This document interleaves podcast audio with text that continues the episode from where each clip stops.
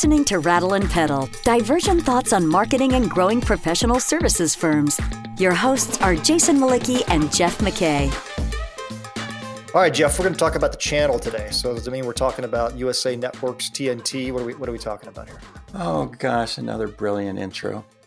We're talking about the channel with oh with one of the smartest ESPN. Yeah, yes, yes. one of the smartest men I know, Brendan Sullivan. Brendan is on the podcast with us because he is wicked smart.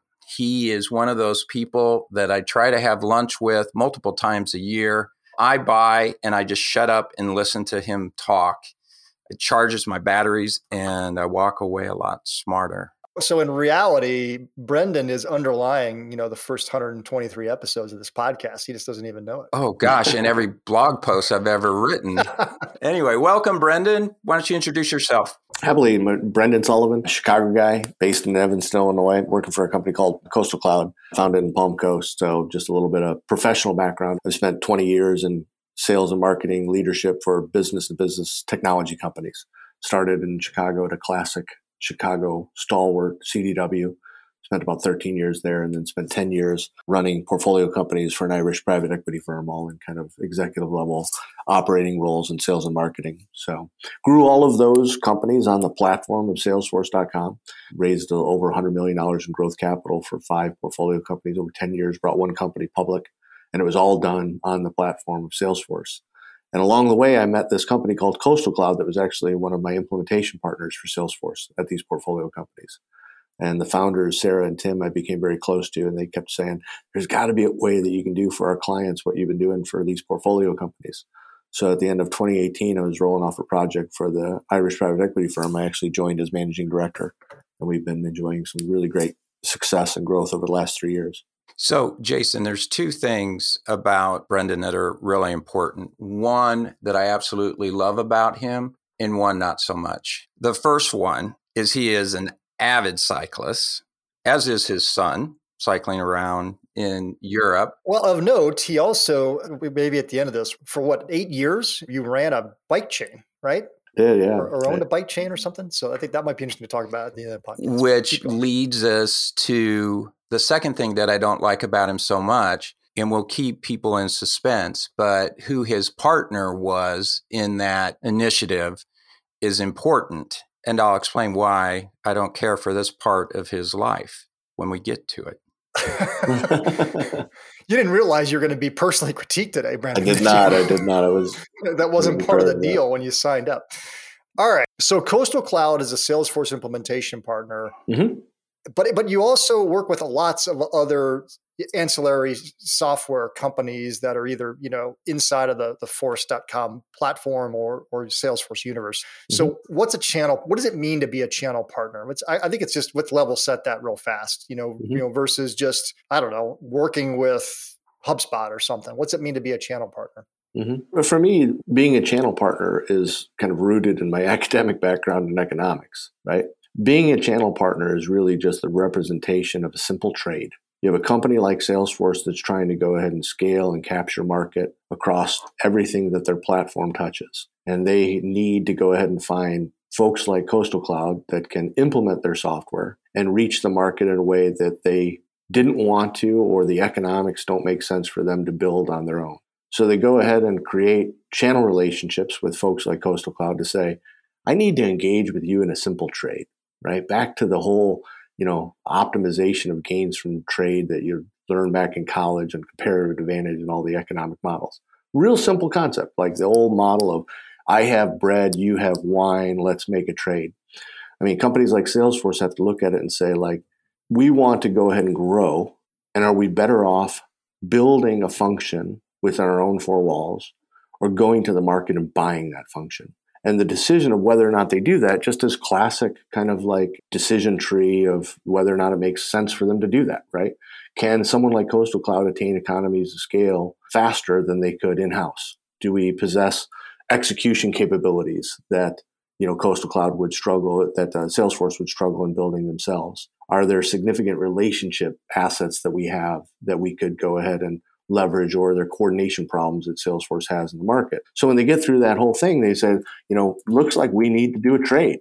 let's go ahead and find a channel partner that we can go ahead and bring on to our kind of go to market strategy where we'll build the software, you guys implement the software. Got it. All right, that was such a eloquent explanation of the channel that I don't want to just like jump right past and say like, oh, let's just move on. Like it, really was. It was a really helpful way to describe, and I, and I love the build or buy. We build it, you implement it. Like I love that kind of like utter simplicity that that you're giving to it. So, so my question was, was let's talk about the goods and the bads. What's the best part about the channel? What's the worst thing about the channel? Let's kind of like talk about. And I don't know what perspective, Jeff, you want to go on that. You know, from from the perspective of the channel partner or from the perspective of the channel developer I, Salesforce? I, well, I think it's I think it's important, uh, you know, from a strategic perspective to understand both, because you know what Brendan just described is a strategic choice, and it really is, you know, approach to offload risk, create scalability, and you know, there's I think a trade off between variable and and fixed costs associated with a channel partner structure, and as, as a result of that structure, there are good things to channel partners, and there are bad things that exist. And I think a lot of people sign up for these channel partner relationships without really thinking through what's involved in a channel partner relationship and what it takes to really grow and be successful, which is where we'll get uh, right after you you answer this question, Brendan, about what's good, what's bad from your perspective, having been in the channel as channel partner and customer of channel partners. The best part about the channel is when the pie grows right? Mm-hmm. That when you can go ahead and create such value for the partner that you're trying to support and bring to market, that you can grow their pie, you can extend kind of what they're doing. When the expectations that they have for you are very clear, when there's a lot of accountability between the kind of provider and the partner that's delivering kind of that channel relationship and that execution, the best part about it is when the pie grows, right? Well, then that's easy to answer what the worst part about it. The worst part about it is when the partner and the provider are wrestling through the entire relationship over to how to get a bigger slice of the pie, right? Where they're not creating win-win outcomes, expectations aren't clear, you know, just a lot of lack of accountability in the relationship. And that's the worst part, right?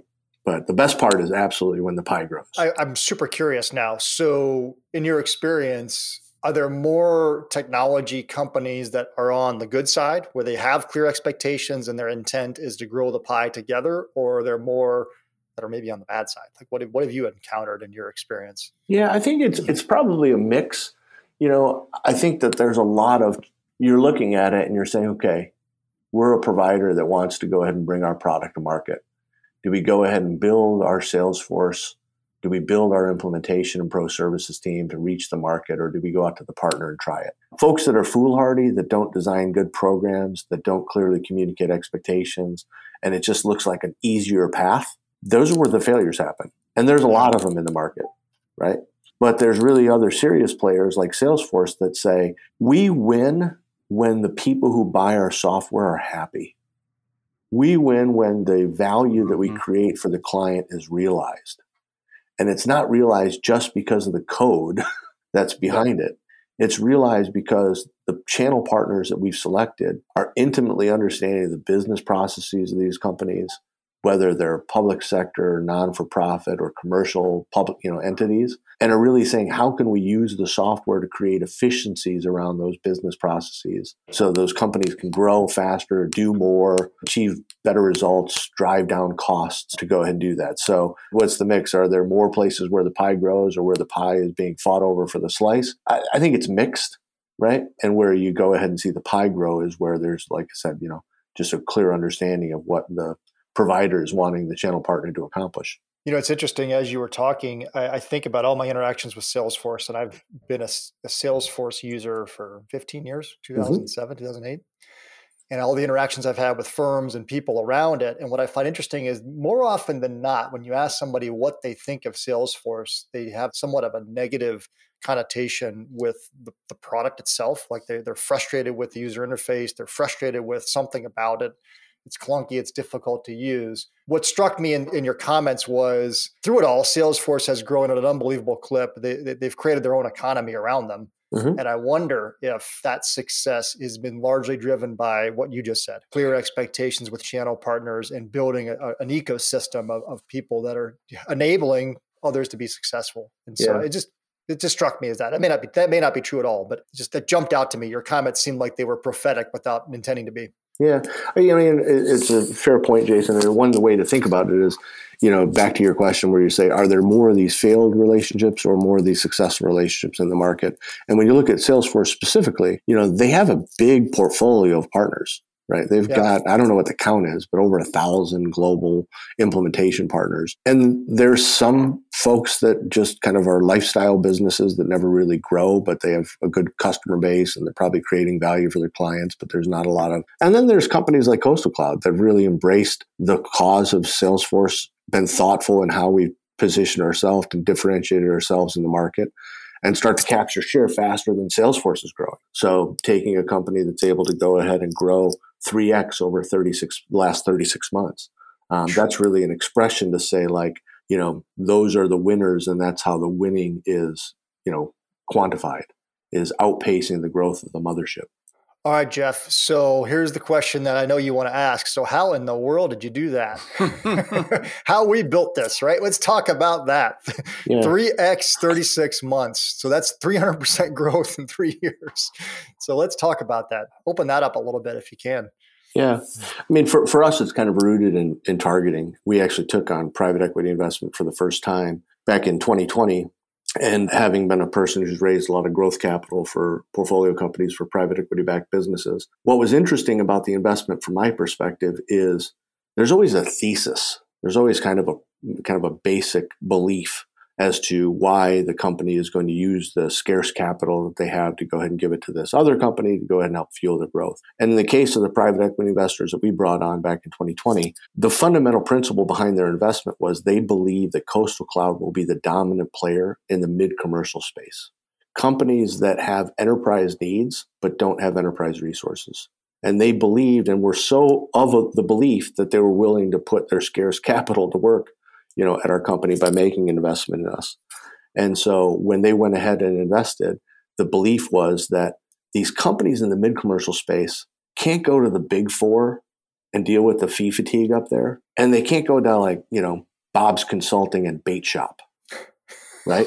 They're wanting to use this technology as a weapon to compete in the market. And they needed a serious provider that understood their businesses, understood their needs, and could provide kind of that kind of big four experience, but really suited to that mid commercial space. So when you say 3x in 36 months, how do you achieve that? I think part of it is rooted in you know targeting and differentiation of what coastal cloud has in the market. But i'd be foolish to s- suggest it was one thing right? You know coastal cloud success is a very elaborate multivariable equation right? It's about having the right culture. It's about having the right values. It's about having a commitment to people. It's about targeting, right? So there's this really complicated multivariable equation that runs behind us. We live by something we call clients for life. Clients, the number four, and then life. That's kind of a hashtag. If you put it out on the internet, you'd find a lot of references to Coastal Cloud. And we're not a professional services firm that is interested in like finding a client with a project, delivering the project, giving them the binder, and then walking off into the sunset. We actually measure our success with clients over something we call vintage. So we look at what we acquired from the client in terms of revenue in year one, and then we measure it over two, three, four, five. And we're creating a pro services firm that looks a whole heck of a lot more like a recurring revenue model because our commitment and focus on the mid commercial space and the success of those organizations using the Salesforce platform to create value in that mid commercial space. So that's kind of how you get, you know, 3x results over 36 months. Brendan, has all that been organic? It's been exclusively organic. So Michael Tracy would take great exception to our growth. right? yes, he would. Double digit growth. He was asked, you know, should the growth come if you want to grow at double digits, should you do it organically or through acquisition? And his answer was yes, right? but all of our growth over the last 36 months has been um, organic. What do the best ch- channel partners do that others can't or won't?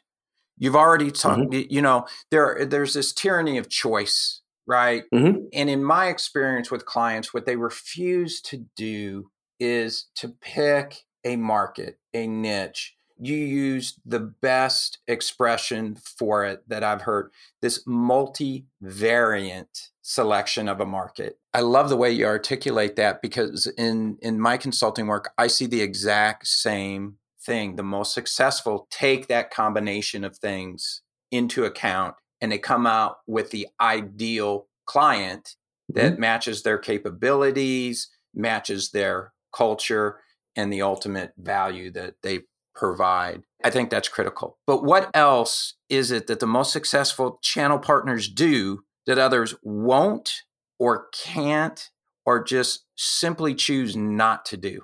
Yeah, it's probably don't, right? Mm-hmm. What are the most successful channel partners do that the others don't? You know, from my perspective, there's a saying that I kind of follow in business, and that is that the value you create in the market is directly correlated to the demand that are placed on your services. When the provider is coming to the channel partner with a new opportunity all the time, it's because they know that quality of execution, the ownership of accountability, the understanding and delivery on expectations is something the channel partner does. So the provider keeps bringing them more stuff. we have another idea for a market segment. We have another idea for a product. We have another idea for a promotion or a marketing event. And we want that channel partner that does those things to do it. So for me, what makes a channel partner successful versus ones that aren't? The ones that aren't don't get that, mm-hmm. right? And they're again back to this idea of the pie where they're trying to get their big slice of it at the expense of the service provider the value they're creating is eroded. So they get less opportunities coming from the service provider that says, I got another idea. You know, we're really segmenting out our manufacturing even deeper to four verticals, and we want you guys to be a part of it because what you've demonstrated in the past. So you get brought along to the next big win, right? So the wins just start to parlay on themselves because, you know, you're creating value in the market and the demand that are coming for your services and channel partners keep growing. It really is so simple and straightforward. I mean, when you put yourself into the shoes of, you know, the software provider, they want leads, they want happy customers, and they want customers who are expanding the relationship with the software provider, i.e., mm-hmm. moving into other modules that they offer. It's so straightforward. you know, going back to your your basic economics kickoff, it's hard to understand if you're rational why you can't find a path through that. Right. Well, I mean, it's just I mean, back back to the economic models, right? There's lots of distortions that happen in the market. Mm. There's lots of times where you know the provider thinks they can take advantage of the channel partner. There's other times where the channel partner thinks they can go ahead and get more from the service provider or deserve more. They feel kind of like you know they're, that they're owed something because they're a critical path to market. And the second you start going down those paths, either on the provider side or the channel side, the relationship just erodes. So again, back to this idea of gains from trade. You know, you look at the guy who's making the bread and I got the wine, and you're saying like he's wanting more from my side than he's given me from his side, right? And so really just getting that balance is critical. You're listening to Rattle and Pedal Divergent thoughts on growing your professional services firm. Your hosts are Jason Mlicki, principal of Rattleback, the marketing agency for professional services firms, and Jeff McKay, former CMO and founder of strategy consultancy Prudent Pedal. If you find this podcast helpful, please help us by telling a friend and rating us on iTunes. Thank you. Now back to Jason and Jeff. Jeff, you've kind of got you, when, we, when you when we talked about this before the call, you, you kind of framed this out. So, so how do you measure success? So, so, so as a channel partner, how do you determine if you're successful? What do, what do you look at? Yeah. What do you think about? It's kind of interesting. The most critical thing that we look at at Coastal Cloud is is customer success, right? So the outcomes that we drive and the way that our clients express a positive experience with those outcomes is probably the most critical thing. It's not like a leading indicator like how efficient we are or what our cost model is or how we're pricing things in the market. Those are all important. You have to do those things. But the critical thing for us is at the end measuring kind of like are the clients feeling like we truly are living what we believe, which is we believe that with our work, we're improving business and improving lives. And it's a simple concept, but it's, you know, more than just kind of words on a page. We're improving the business of our clients, the lives of the people that are having to use these business systems to create gains for their own organizations. We're improving the lives of the coworkers that work for us by giving them really challenging, great growth and learning experiences, you know, winning economically, you know, through their employment relationship with us and growing in their careers, right? So for me, it really it goes back to this idea of like, you know, the improvement that you're making. How do you measure that success? Measure it by the ultimate outcome, right? Is your turnover at single digits? And are your CSAT scores among the highest of the partners globally for the Salesforce platform? If the answer is yes, you're winning. So, are you saying that Coastal Clouds, in addition to being 3x, which is a rapid pace to grow and recruit and train and enculturate, enculturate, in, in, in, no, it's not. I like it though. I like it. It's kind of like ingratiate, but enculturate. It's like we've brought you we've brought you into the ah. mothership where you're going to be turned into a stormtrooper clone. Uh, keep going. Sorry, I like it. I'm sorry, I didn't mean to interrupt. Uh, but the coastal cloud is leading in client satisfaction and has single digit retention rates of its employees. Yeah, absolutely. Yeah, globally, if you go out to the app exchange, I think you mean turnover and, rates, right? Yeah. oh, what did I say, man? we, have gone beyond twenty minutes, and I'm losing my mind. yeah. Anyway, sorry, Brendan, I cut you off. Keep going. No, Jeff, you're you're absolutely correct. If you look at, and again, go to the market to gauge whether or not like a model like Coastal Clouds is winning. Don't listen to me, right? Go out to the market that Salesforce has created for these CSAT reviews and App Exchange and look at the profile and presence that Coastal Cloud has in the market with, like I said, most numerous and some of the highest CSAT scores of any provider that they have globally, right? Go to places and markets for this sort of information like G2 and look and see yeah. how many reviews and what the profile is of Coastal Cloud in those markets for kind of the voice of the customer and the voice of the CSAT. And again, Coastal Cloud leads there. And then look at the coworkers, right? In professional services firm that hemorrhage 30, 35% a year and look at a company like Coastal Cloud that's retention is in the single digits, right? And something that we're always focused on, focused on improving. I, I have a very practical, tactical question for you. Do, do you have any insight, or does Salesforce give you into, insight into how they measure that customer satisfaction score? Like, you know, they how do. frequently they yeah. do it? Yeah, the, the folks in San Fran are really brilliant, brilliant people. And, you know, they realized, I think, years ago that, you know, clients that aren't happy don't renew software. yeah. Right. So they also, you know, at the most senior executive levels within Salesforce for years have been talking about how critical this is. I mean, your ACV and your churn is in jeopardy when your clients aren't happy. And you know, when I was you know, running portfolio companies for the Irish private equity firm as a chief marketing officer, we focused a lot on like net promoter score as a way to go ahead and gauge kind of customer loyalty. Salesforce uses a few different metrics, um, but their focus is very keen, which is like you know, if you don't have clients that are finding value from the software, it doesn't renew. So, you know, the model that you're building is recurring revenue model, and the valuation of the company is based upon the discounted value of the future cash flows. And you have a churn problem that's coming up, you better get ahead of that. And the way you get ahead of that is by making sure that you have partners that are keenly focused on the highest levels of customer satisfaction. I think you pointed to another value of being a channel partner, right? Is that, you know, Salesforce in this instance is bringing, you know, very sophisticated global corporation type thinking on how to measure customer satisfaction, which is, in my experience, something that mid sized or small professional services firms don't really do on their own very well or don't do it. But it sounds like you did it when you were running all those firms routinely. Yeah, absolutely. Um, Absolutely. So, and our founders, Sarah and Tim Hale, I mean, the cornerstone of the business, like I said, is this idea of, you know, improving business and improving lives and making sure that, you know, the work that we're doing and the services that we're providing to our clients are making things better for them, right?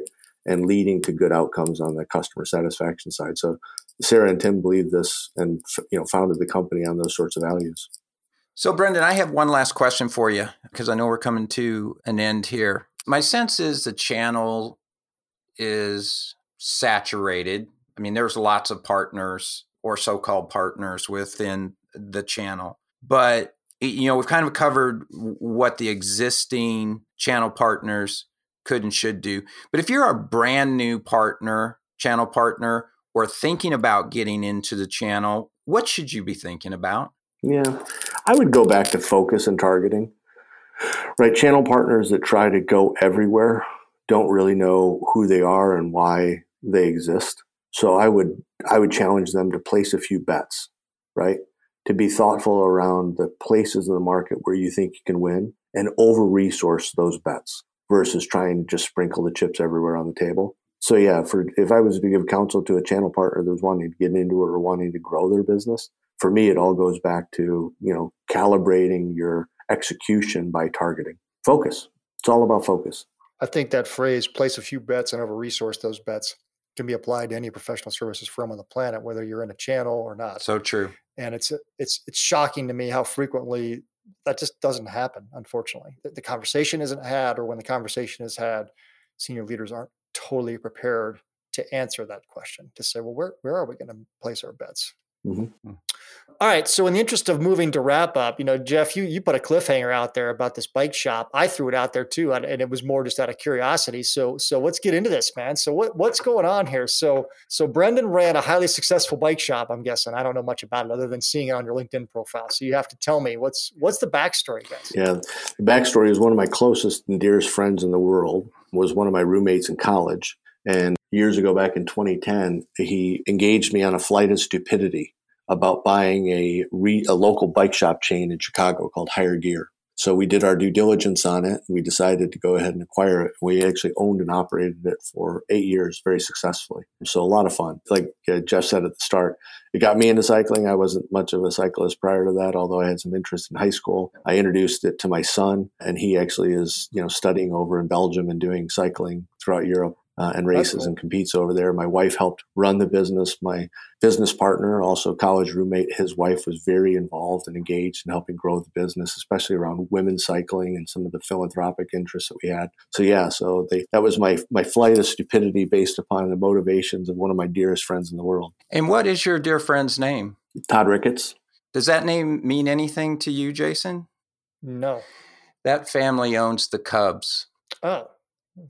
And Brendan. the, the funniest thing like is for, for, the entire now, see, years, see, see, that's the problem. I have to tolerate, you know, Brendan as a rabid Cubs fan because you know that I'm a rabid Cardinals fan. Yes, indeed, indeed. So the funniest part about it, Jeff, is like having been a Cardinals fan, you would appreciate the fact that for the eight years that Todd and I were in business together, he wasn't known as the owner of the Cubs he was known as the guy who owned the bike shops on the North Shore of Chicago. So the Cardinals fans would love that. Like the diminished role of the Cubs in his profile was all around his interest in cycling and regional, regional retail cycling. Yeah, I love how that happens. I think that's happening in the Walmart family as well. Mm-hmm. And this is just an indication of the brilliance of the marketing mind of, of Brendan Sullivan, that they have done some really cool things with the Cubs to really unite and energize the Chicago bicycling community. So I'm just giving him a hard time. And Mr. Ricketts. if the Cubs can't, or if so, the Cardinals can't win it, I'd root for the Cubs. Fair enough. Uh, Cardinals haven't won it in a long time, have they? They are one of the most winning franchises in the history of Major League Baseball. So you got to respect that.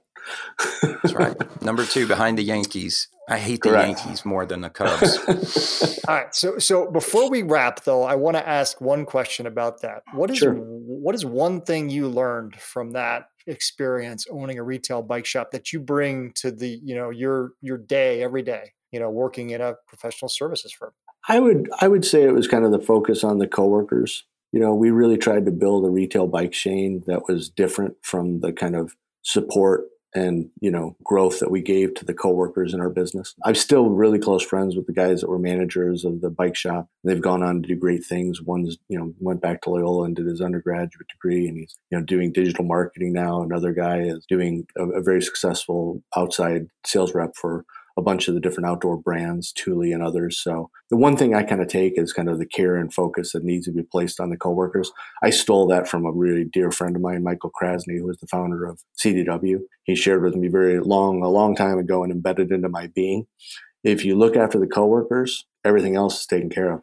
So build a coworker centric culture, you know, give a damn about your people, make sure they're really supported, build your stars, don't buy your stars, right? And the care that they give to the clients goes off the charts.